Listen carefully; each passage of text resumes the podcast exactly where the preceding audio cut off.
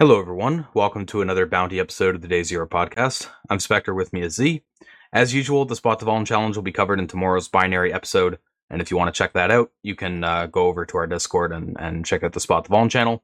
And with that said, we can jump into our topics. So, up first, we have a Medium post uh, by Tuhin Bose, which is a write up of some Vulns found in an undisclosed form, which had a Teams feature.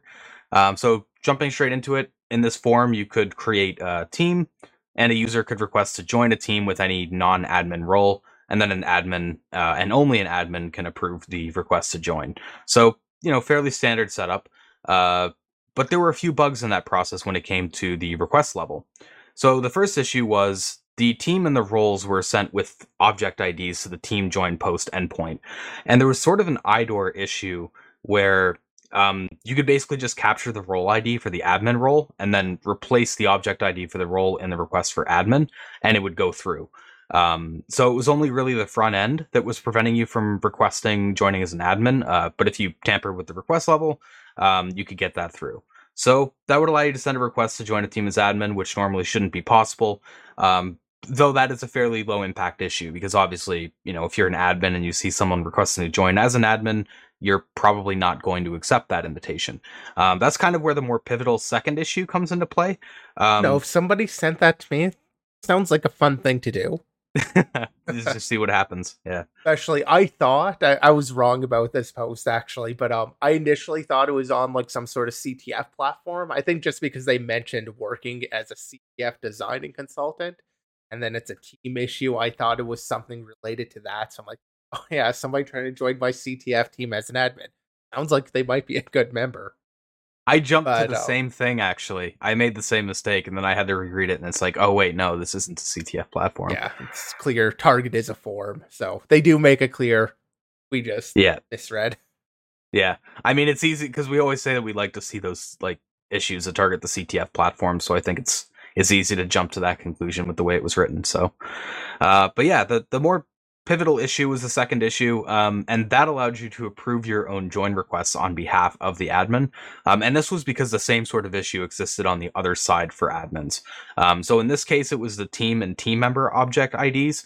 Um, and you can just swap these IDs in and accept any team member into any team, essentially, uh, as I understand it, uh, if there's a join request that was already submitted. So, yeah, some real meme bugs. Uh, and the impact is somewhat low is ultimately it is like getting admin on someone's team on a form, but it's still kind of funny issues and they chain together nicely.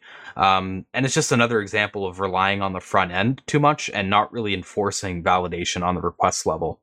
So, yeah, thought I we'd start off with some pretty mean bugs. Yeah, I would be surprised if there weren't other bugs similar nature in this platform, given like just the blatant lack of any authorization check on the is approval, like doing that approved thing. It's genuinely surprising, but also I just notice how they call these like underscore underscore type pointer class name and then the object ID.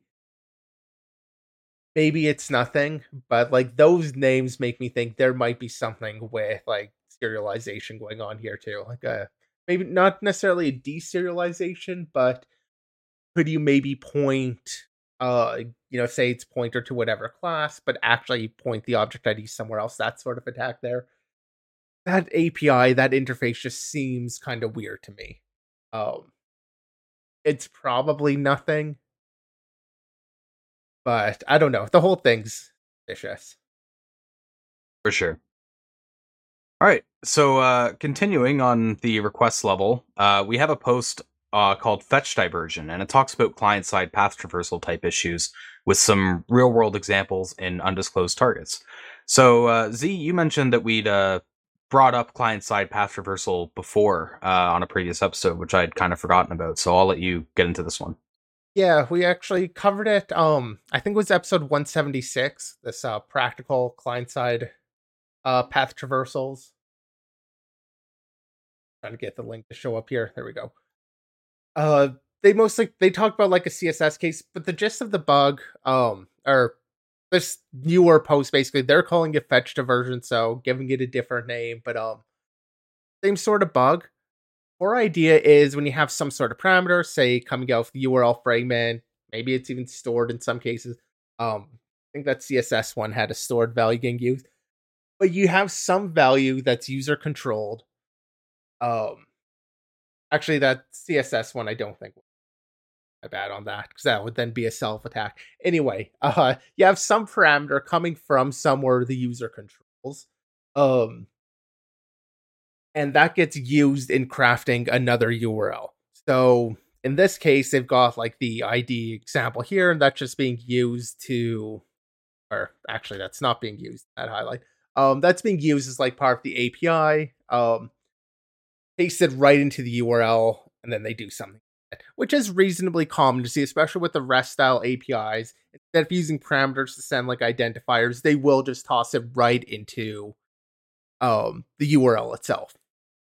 And so you have the chance for doing some sort of path traversal attack there, which I thought was a interesting idea when we talked about it on the episode 176. Um, in this case, they're looking at a few more relatively practical cases or likely cases where you can actually abuse this and just talk a little bit. They have three examples of actually abusing this sort of issue. Um, but yeah, the core idea is very similar to uh, just your standard path traversal where you inject, you know, the dot dot slash.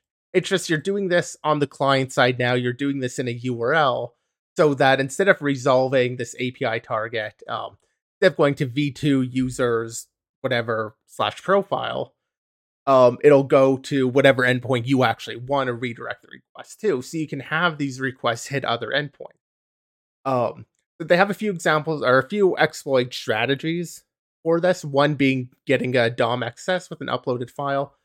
The idea being there, you have some sort of file upload system. In uh, their second case study, they use a uh, uh, image upload. You would upload your image. It would uh, be sent back to you as like application. Get exactly what the header was. Application binary um, would be sent back there as that, but you could fetch that um, and being an image, you could just upload basically whatever content you want. There were some client side constraints there, but most of us know those don't matter. The only real security is what's actually happening on the server. Uh, effectively, you have a file upload. So if you can redirect any post re- or not any post request, any API request, any fetch to your uploaded file, now you control the response to all of that. Can you do anything with that? Perhaps, perhaps not. They did have one kind of cool trick they use here. It's nothing too crazy. I know other people have done very uh similar things, but still the way they went and found um a source for their uh DOM XSS uh was by using a basically a find and replace inside a burp to replace every JSON value with uh XSS payload.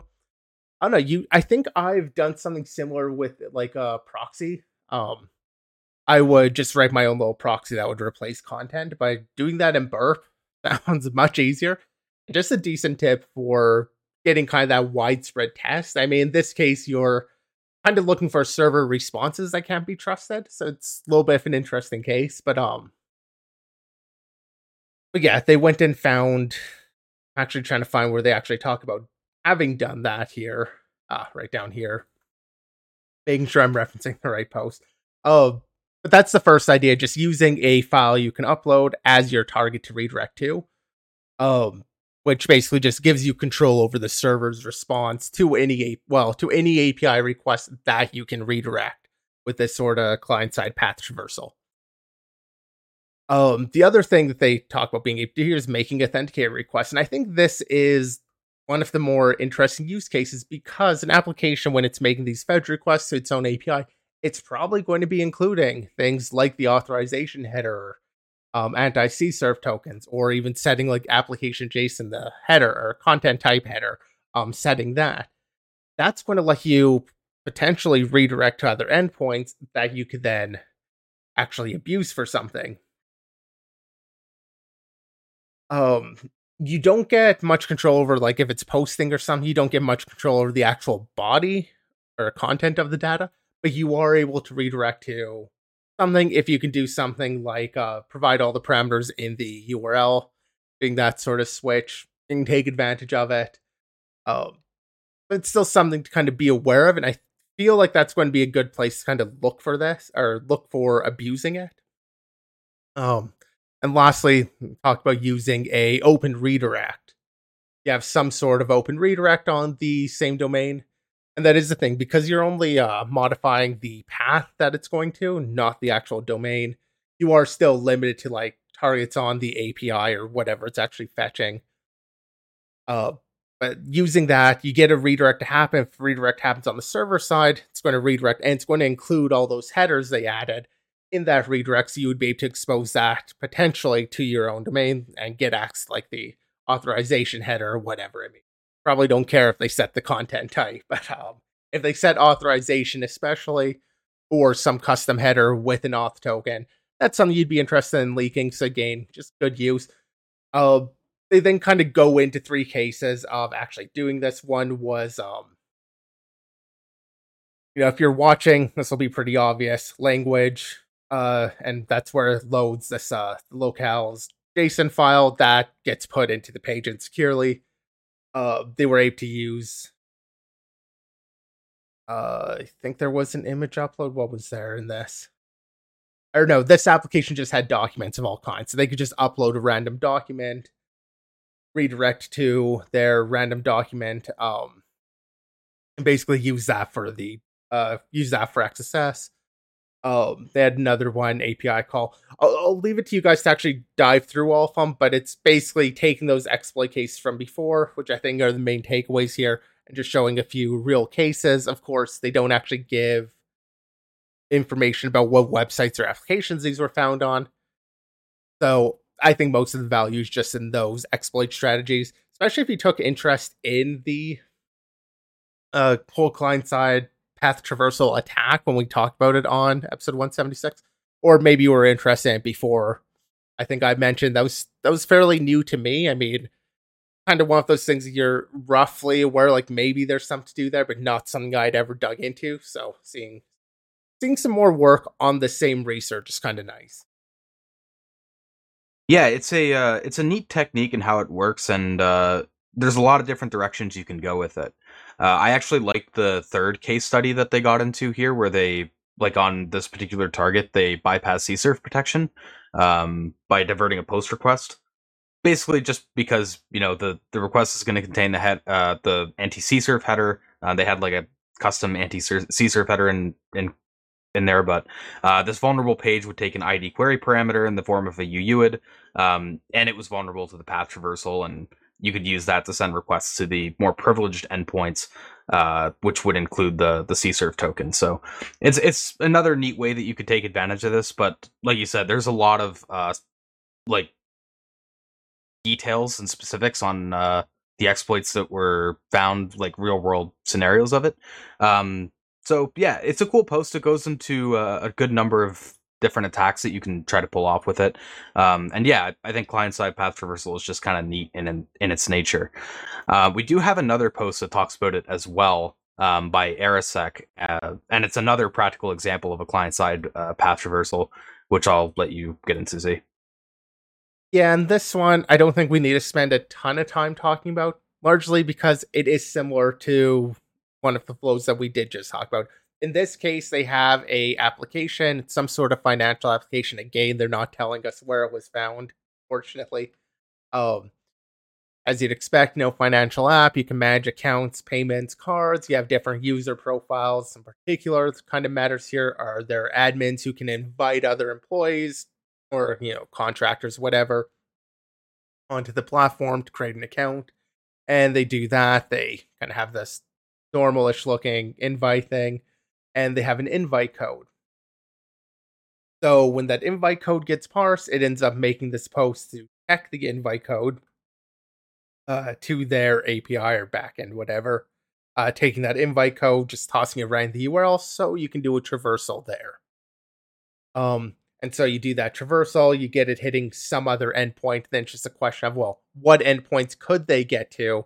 using this post. Um, and again, actually, I will mention this did have the uh, their uh, anti CSRF token, so it's including that they're able to hit any any endpoint that they want. They just need one that would actually take a post with an empty body as this request.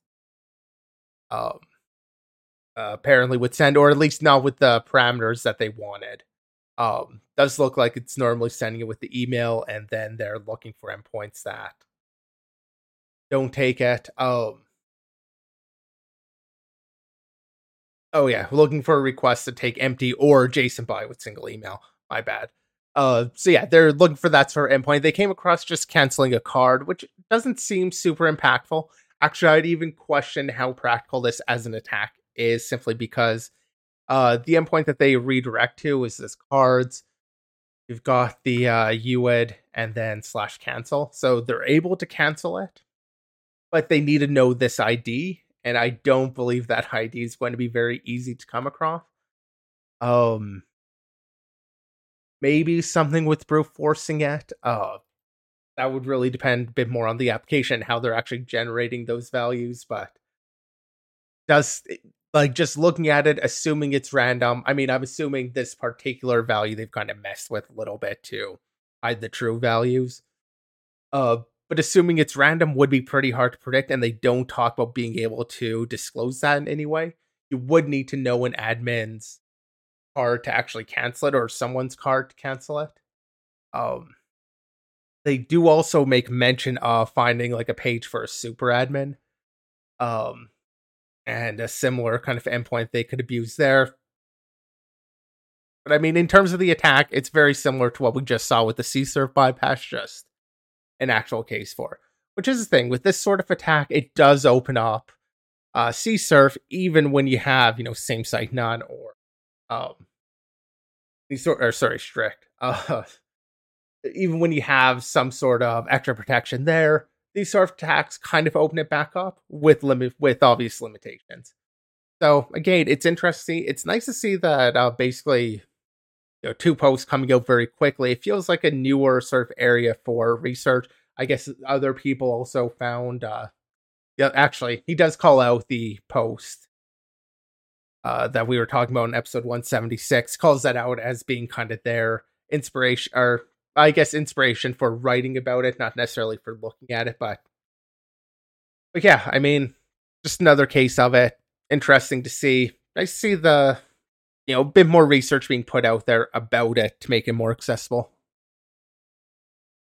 Yeah, all right, so we'll get into our next topic here, which is uh, a Project Zero post on uh, DER entitlements. So this is talking about iOS, um, and it's been a little while since we've talked about iOS entitlements. So for those who are unaware of what they are, they're basically Apple's fine-grained permission system, uh, where an app can have one or more entitlements to what rights or capabilities they have. Uh, so third-party apps can only have certain, like a limited subset of entitlements, um, and you know those have to be signed off by apple before it makes its way to the app store. So it's how apple manages the capabilities of what apps can and can't do. Um, so yeah in ios 15 they updated entitlements though and they changed the format from a text-based xml format to der or distinguished encoding rules uh, which is specified in the x690 standard and is a binary format so of course the library had to be added to to deal with the the DER entitlements, uh, and this lib is used in both uh, userland and kernel. So it's a fairly interesting target in that respect. Um, but it's also fairly small, and it's just a single library, unlike the four or five that were used for XML. Um, so overall, it is like a more secure move. Um, moving away from you know the text-based XML parsing, where it was kind of a nightmare, and there were bugs in the past because of uh, parser differentials with how many libraries were doing it. Um, and this is moving to like a more uh, sensible format uh, in, in, a lot of ways. So yeah, it's fairly small and, and it is just in one lib, but it does implement traversing uh, in a few different places for DER entitlements. Um, and this is where the bug starts coming into play. Which um, I thought was interesting, actually, is the fact that they're kind of centralizing around just having the one parser, or at least it seems like they're going for that, and then they still kind of screw that up by having multiple parsers. Uh, it's interesting, yeah. Like, would think could, it would have been more centralized. Yeah, like I could imagine the case where you know multiple developers working at the same time. Oh, we don't have this functionality yet, therefore needing to implement it themselves. But yeah, I mean, it, it definitely stands out. And when you have it's just ripe for having some sort of desync attack, as we're going to see here. So I'll let you keep going. Yeah. Um, so I will preface this by saying uh, some of you might have noticed we started a little bit later today, and this is kind of where we were having a discussion before we went live, uh, because it's a little bit like complex how the root bug works, um, because there's multiple lengths in play. So I brought up the image for those who can see. Um, so basically, inside of these uh, sequences, you can have like a, a sequence length, and then you could also have these like the length of the values inside of it or the content length. Um, and it seems like there's a bit of a disagreement when it comes to the sequence length and how to treat it uh, when you have a smaller sequence length uh, but a larger content length. So yeah, like I was saying, it's not really centralized. The way that DER entitlements are traversed is done in a few different places. Um, so there's recursively validate entitlements, which is used for entitlement validation, obviously. Uh, DER VM iterate for converting entitlements into a dictionary um, and checking if it's a subset, and DER VM execute no copy, which is used for querying the entitlements. So as you can probably guess where this is going, these traverses are similar, but they're not exactly the same in how they're implemented, uh, especially when it comes to handling that entitlement sequence length. So while DER VM iterate would behave correctly, uh, and upon parsing a key value sequence would continue processing um, after the sequence end if the content length was larger than the smaller sequence length. Um, the other functions would ignore the sequence length though and would just kind of continue parsing after the end of the value instead of going on to the next sequence. Um, so effectively, um, th- that allowed you to smuggle question. entitlements. Yep, go ahead. Are you actually so recursively validate entitlements? Does that actually do it correctly? I don't think he technically calls it out either way if it's correct or not. The two that um, seem really in play are just the DER VM one. Sorry, uh, since you mentioned the check. other two do it uh, incorrectly, I'm just I'm not entirely sure about that. Okay, yeah. So I read it as that was implied um, by saying that DER, DER VM did it correctly, but not calling out the other ones. Not. Fair. Um, yeah, I mean, actually, I could yeah, get sorry. that reading, but I don't see it as explicit, so I didn't. uh I mean, I don't think it matters either way. Like, we don't really talk about, or oh, I guess you are pointing out that I am just wrong. They both completely. Yeah, oh. as you were talking, I, I, just read into it and saw yet they do explicitly call out that they do like both of them functioning correctly. So okay, yeah, my bad. Yeah, all good. Um, so yeah, this effectively allowed you to smuggle entitlements by embedding them as children of other entitlements because they'd be visible to uh, the execute no copy for doing the querying, but it would be hidden from the functions uh, that use DM uh, or VM iterate, like the the context is subset. Uh, to take advantage of this bug, they had to write some tooling that would craft the entitlements and embed them into the signature blob, um, and they also had to find an entitlement that was useful to smuggle in. Um, they were pretty limited in that respect um, because a lot of the user space daemons that would have the more interesting entitlements were still using the old system um, that was XML based. So those kinds of entitlements weren't really open for them to use. Uh, just kind of that weird place where you know not everything's transitioned over to using the the DER entitlements yet. So that left them with the entitlement checks done by the kernel, uh, of which they list some here. Uh, a majority of what they detail are done by Apple Mobile File Integrity to check if processes have entitlements.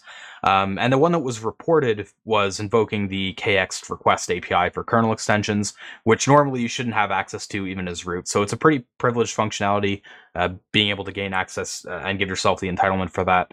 Um, and yeah, so interesting bug, and it could have some some serious ramifications. And again where it is some like one of those higher level bugs and you're not dealing with something like memory corruption uh it's pretty powerful because it's reliable uh and pretty repeatable so yeah yeah this um, isn't something that's uh uh going to crash on you I mean, it works or it's very stable. I do want to talk just kind of as a takeaway in general from this bug. It's uh one is just the fact they have the two effectively interpreters. Uh, the two things implementing different traversal algorithms, or three, I guess technically. Um, the fact that you have multiple things doing the same thing creates that case for there to be a desync. Um, and in this case, I just want to point out a little bit that there's it's a little bit confusing because of the different length values in play. Um, the way I believe this one worked is just because you have kind of every element in DER has a TLV, type, length, and value. The length is supposed to be the full length of just here's how long this value is. So every time you're processing one DER item, even if it has sub elements or whatever, like if you want to skip it, you just go, you know, plus length bytes and jump ahead to the next thing. Um, like it's really simple to kind of jump ahead in that sense. Or you can go in and actually process that whole value. And then when processing that value, you have another value that seems to sort of count. It's the sequence length value. Um, so they crave basically desync in terms of the value that they crave for here's how many bytes this thing takes up. And then when you actually process the length of uh, the length given there for the sequence, that ends up being shorter, creating this gap where you can smuggle in data because one keeps reading from where it stopped processing the sub entities, the other one actually skips ahead to the end of the container entity when it's done processing it. Uh, that is kind of a common case that you do see in parsers. Um, and a bit of a weird case to have the multiple lengths, but when you have kind of that desync between a container size and internal size, you can sometimes smuggle in content here. So I kind of want to call that out as just one of those cases to keep an eye out for. Um, yeah, I mean, this is very kind of internal to iOS, but you could see that sort of processing happen elsewhere. Just when you have multiple lengths, what can you do if they're not exactly what the application's expecting? You know, it's something just to uh, play around with, test, and see what happens. Yeah, it can be a difficult scenario to handle properly as a developer. So, um, yeah, yeah like it's I... really easy to think that if if this weren't a malicious set of entitlements, in theory, your sequence should end because I mean, DER encoding, part of that is also like keeping things serialized, not having some excess padding. So it makes sense that a developer would think, oh, I can just carry on once I'm done parsing and not actually validate that it's at the proper end. Um, I mean, it's an easy mistake to make when you're trying to implement this, just not really thinking about all of the consequences of that. Yeah. I uh, I thought I'd get into the um, way this bug was patched because it's kind of funny, but this bug was patched accidentally uh, through a refactor, uh, which was discovered when Apple asked uh, P Zero to try to reproduce the bug in macOS Ventura, uh, and found that the DER parsing was changed. Uh, where they now take the the parent DER as an input instead of the whole thing. I think they don't really go into a lot of detail on it, but basically, I I think they made the parsing more fine grained. If that makes sense. I might be mistaken, but that's how I read it. So basically, just because of the way they refactored it, um, the bug wasn't wasn't really hittable anymore. But Apple did also put out a patch as well uh, that added some additional validation to ensure a key value sequence doesn't contain other elements. Um, and I'll also point out as, as a sidebar that the post talks a bit about the fact that SHA-1 is still allowed as a hash type for Apple's integrity checks on the code directory, and they call this out as somewhat interesting because SHA-1 is vulnerable to collision attacks, as we've seen before. Um, specifically, like an identical prefix type attack could be interesting, where you could try to get like one set of entitlements to come out as at the same hash as another set, um, and try to do like a desync between AMFID's view of the entitlements and the kernels. They leave that to future research though, but they say that they hope Apple just removes SHA-1 support for the integrity checks entirely, which um, honestly, I'm surprised that SHA-1 is even still supported at all. Um, because like with Apple, they don't really have to worry about legacy or breaking support or something since they control the ecosystem for the most part. So it's kind of interesting that such a weak hashing algorithm is still used uh, in in this sort of context. But I'm sure we'll see that change uh, in, in some amount of time. But I thought I'd call it out because it is mentioned by the post. Like I said, they leave that to future research. They don't delve into that very much, but uh, it is a potential avenue for future research. So yeah, it seemed like it supported it, but wasn't necessarily the main way it's being done. I'm yeah, not sure about that though. Yeah, that's how I read it too. Um, maybe it was used in some older iOS versions, and and it's being kept for that. But uh, yeah, it, it's SHA-1 is a pretty weak uh hashing algorithm for... I mean, it's not it's not MD5. Um, there are it's not quite problems bad, with SHA-1, but it's yeah. still costly. I think. I mean, costly from an individual perspective. Um, they talk here in 2020, uh, the cost of an identical prefix collision uh was you know eleven thousand dollars versus a chosen prefix actually saying I wanted to match like this other thing, eh, forty five thousand dollars. So like accessible on like some level, but most individuals aren't going to be able to drop that. That said, I mean now where they're making some money off it, ransomware or whatever, I could imagine that potentially being reasonable and of course nation state actors. Yeah, I mean that was kind of I, I felt like that was a bit implied. Like, of course, nation states could easily afford, you know, fifty thousand dollars. Yeah. Well, you would hope so. yeah. All right, so uh, we'll get into our last topic here, which is uh, Evoln and Android 13's hardened parcel serialization changes, uh, which can result in Privesc to system app. So it's kind of funny in, in this episode, we have two like mobile topics uh, that are bugs that are results of security improvements uh, overall. So, yeah, this is another case of that. Uh, I'll let Z get into this one because this one was a little bit uh, complicated, and I think Z has a better grasp on it than I do because um, it's dealing with like uh, deserialization and some of the stuff in the uh, the Java abstractions for IPC. Um, there's a bit of the deserialization, so they talk about that in the context of the older bug. So as Spectre mentioned, this was a kind of security improvement that was introduced. These lazy values uh, were meant to end the self-changing bundles. Self-changing bundles.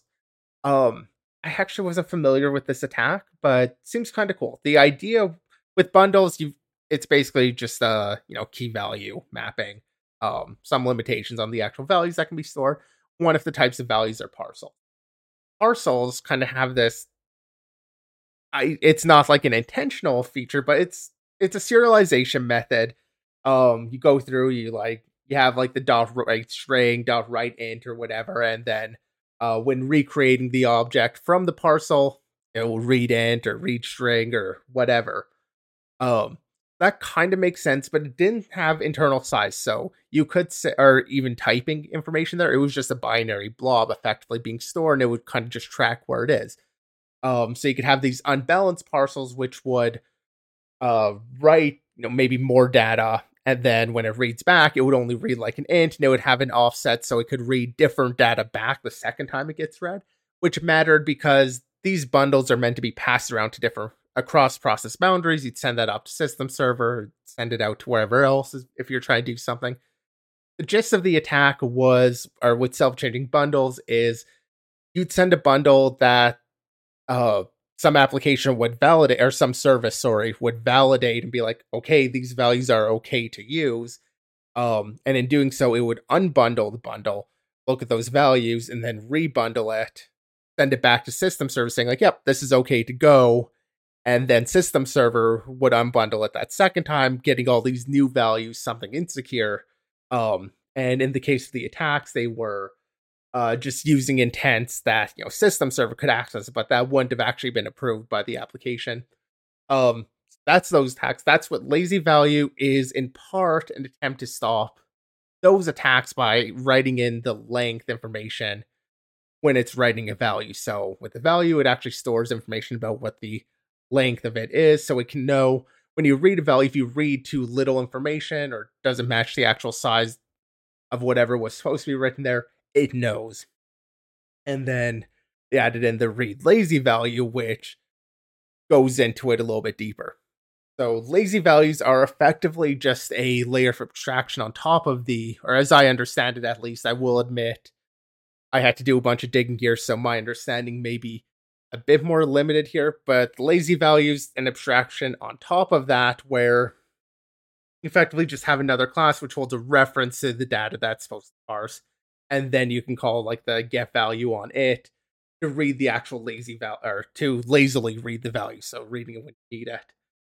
Um, and in one particular case, uh, so there's yet another functionality in here.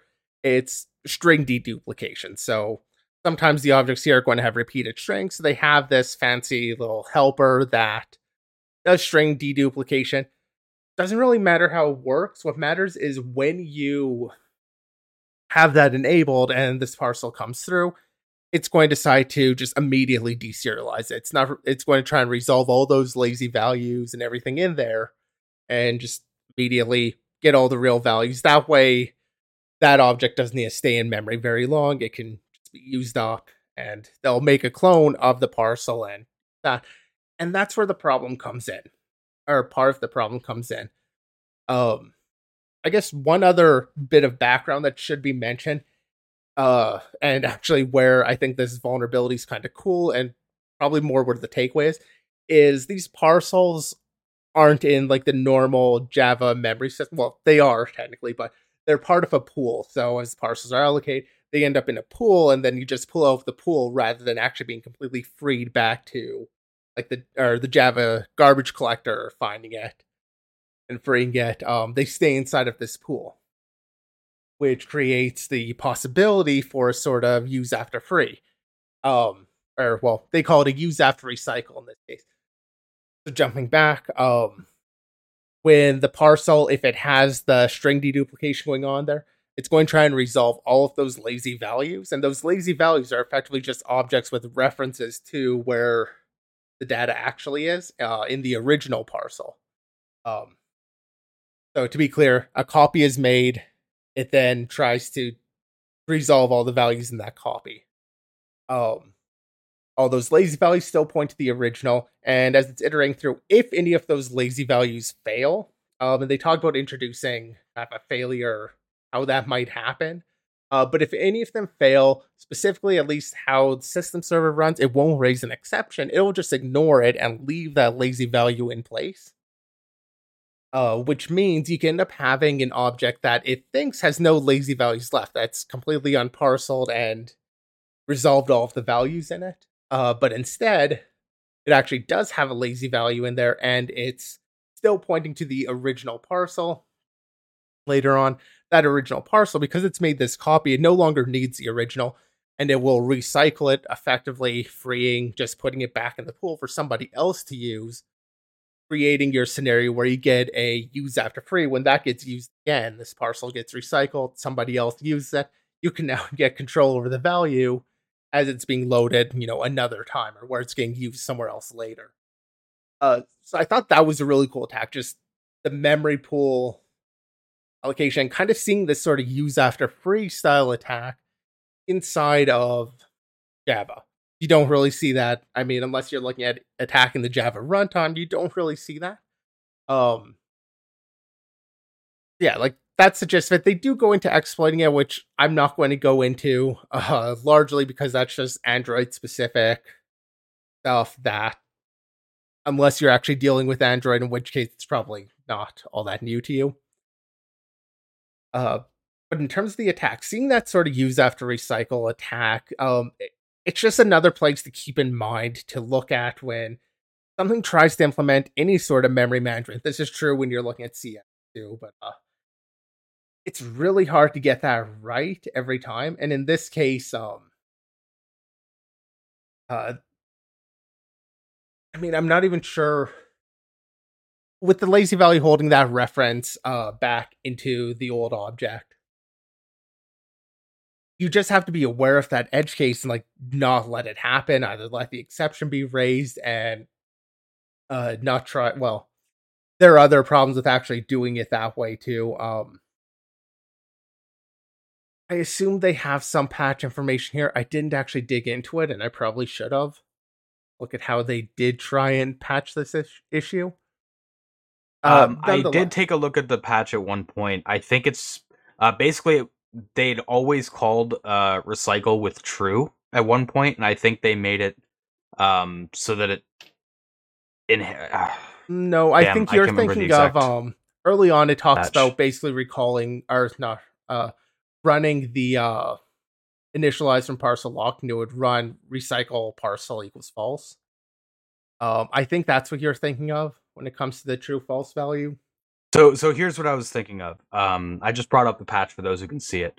So yeah, they added this comment: recycle parcel being false implies that we do not own the parcel. In this case, do not use lazy values to be safe, as the parcel can be recycled outside of our control. So you can see before they just always set lazy to true, um, and now they they check like recycle parcel. So yeah, okay, different area too. That was yeah, different area of code. Um, so I couldn't remember the exact specifics, but now the code is up. Yeah, it's basically um, they were they were treating values lazy even when they didn't own the parcel uh, at, at sometimes, and that's why that that's what the patch aims to address. Um, yeah, fair enough. Um, better than some of the things I was thinking of. Um, but yeah, I mean, in terms of a bug, in terms of takeaways, it's those custom memory pools that get implemented. You can have these sorts of issues. So taking a look for odd flows, unexpected flows. In this case, it is kind of a special edge case that goes through and makes that copy and kind of does this extra bit of work specifically on having uh on having that uh string deduplication enabled like i i mean edge cases are always a place for bugs but yeah i mean i've never i'm sure this has been seen elsewhere um like it's it's not a new attack it's not something i've actually found um, you know, doing my consulting, I don't think I've ever called out any sort of issue like this. Um, in part because I wasn't necessarily even thinking about it, thinking after, you know, the memory pool and that, like, keeping a reference there. It is a bit deep. It would be hard to detect in a lot of cases, especially if you're black box. Um, but really interesting to see nonetheless. And at least for me, a bit of an eye opener here on just looking for that sort of issue. Again, I mean, maybe you already knew Bone, already looking for it in Java apps, in which case, fair to you. But novel to me, uh, this post honestly doesn't do a great job of explaining it. There's a ton of background here. It's just really dense. Um, you could see if you're watching, you could see just all these links out to other resources that you might want to read to understand a little bit better. Like there's a lot of links through this. It's very dense. It very much just assumes you understand uh exactly like what's going on, which in fairness, you know, if you're writing it to that audience, nothing wrong with that, but B not understanding like even some of the fundamentals of this made it a little bit hard to actually read. Um there were a couple things that did help me, and I'll just include their links here. One was this first link is about just bundle issues and like the self modifying bundle or self changing bundle. It's 2017 bug. That kind of helped me understand what was going on with that. And then there was a Black Hat Europe 2022 uh, talk, which is where they end up talking about like the, or where they end up talking about this new lazy value, and they end up going through some of the issues that existed with parcels before and the mismatch parcels um and kind of how some of those attacks work so it seems interesting. I'm actually looking forward to seeing the talk about this but that has not been released yet. We just have the slides right now. But the slides do a reasonable job here of actually talking about some of the issues. So i'll include a link to that in the show notes also yeah, I could see a lot of potential pitfalls with doing uh, that, like manual memory management on top of Java's, you know, automated garbage collected memory, um, which makes me wonder, like, why do it? Uh, it it has to be like some kind of performance thing, yeah. But I don't know. It seems like the risk would almost outweigh like the performance benefits. But you know, um, I'm not gonna have they... the hubris to think I know more than Google, but it, it is like a a very risky thing to do uh, to open up these this class of issues. I will say this. So I don't know for sure about Parcelable or um, about these classes, but it does feel like in a lot of cases these had concrete values. They wouldn't have had references out to any other objects, and without any references, you don't have as much. I mean, you could have like a double free sort of situation, I guess, um, and then have two users of it. Uh, but at least the risk from this issue is really in having that reference in there that then hangs out too long. Yeah. Uh, so without that, like a pool isn't necessarily a bad idea. You don't have to go through the whole allocation process every single time, especially with some of these that are you're passing these across processes, so they're supposed to be rather short lived. Um, you see that actually that's one of the places where I've seen just custom memory allocators also being implemented is where you have just this one type of object just needs to be passed really quickly, uh, passed along there. Um, and it's always like the same. I guess yeah, that is one things I'll see on C on the C side of things is it's always the same sort of object. A map doesn't feel like it really fits at it's usually like the same size. This would not always be the same size of objects, so a little different there. But yeah, it's got to be for the performance reasons, I suppose. I mean, especially system servers probably Yeah, I I guess I can't really go too far into exactly their reasoning. Performance, obviously, um, and one of the cases I see is just where you have the same object over and over and want to improve performance in that one hop path. I would be curious about like uh, how much it does impact performance.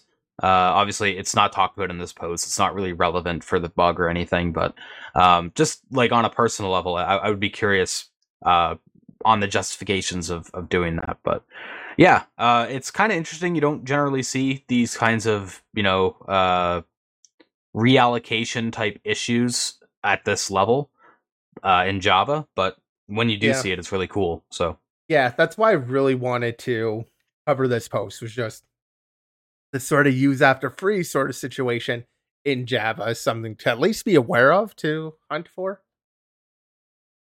Yeah.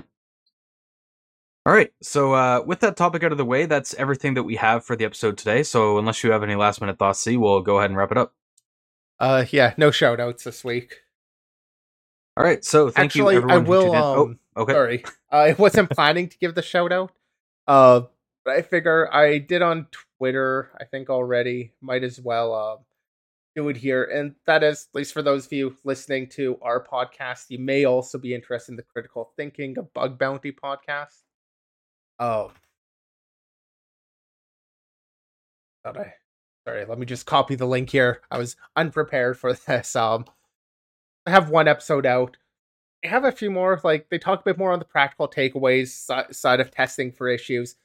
Um, they've only had one episode so far. I enjoyed it. Like I can definitely recommend it. Uh, at least as a shout out, worth taking a look at if you're looking for other kind of more technical content. Um, they don't dive into the code as much as we do, but I don't think audio is a great format for that. So they're probably making the right decision there. Um, other than that, I mean, more discussional. I enjoyed listening to them. Um, I'm looking forward to seeing a few more episodes out of them.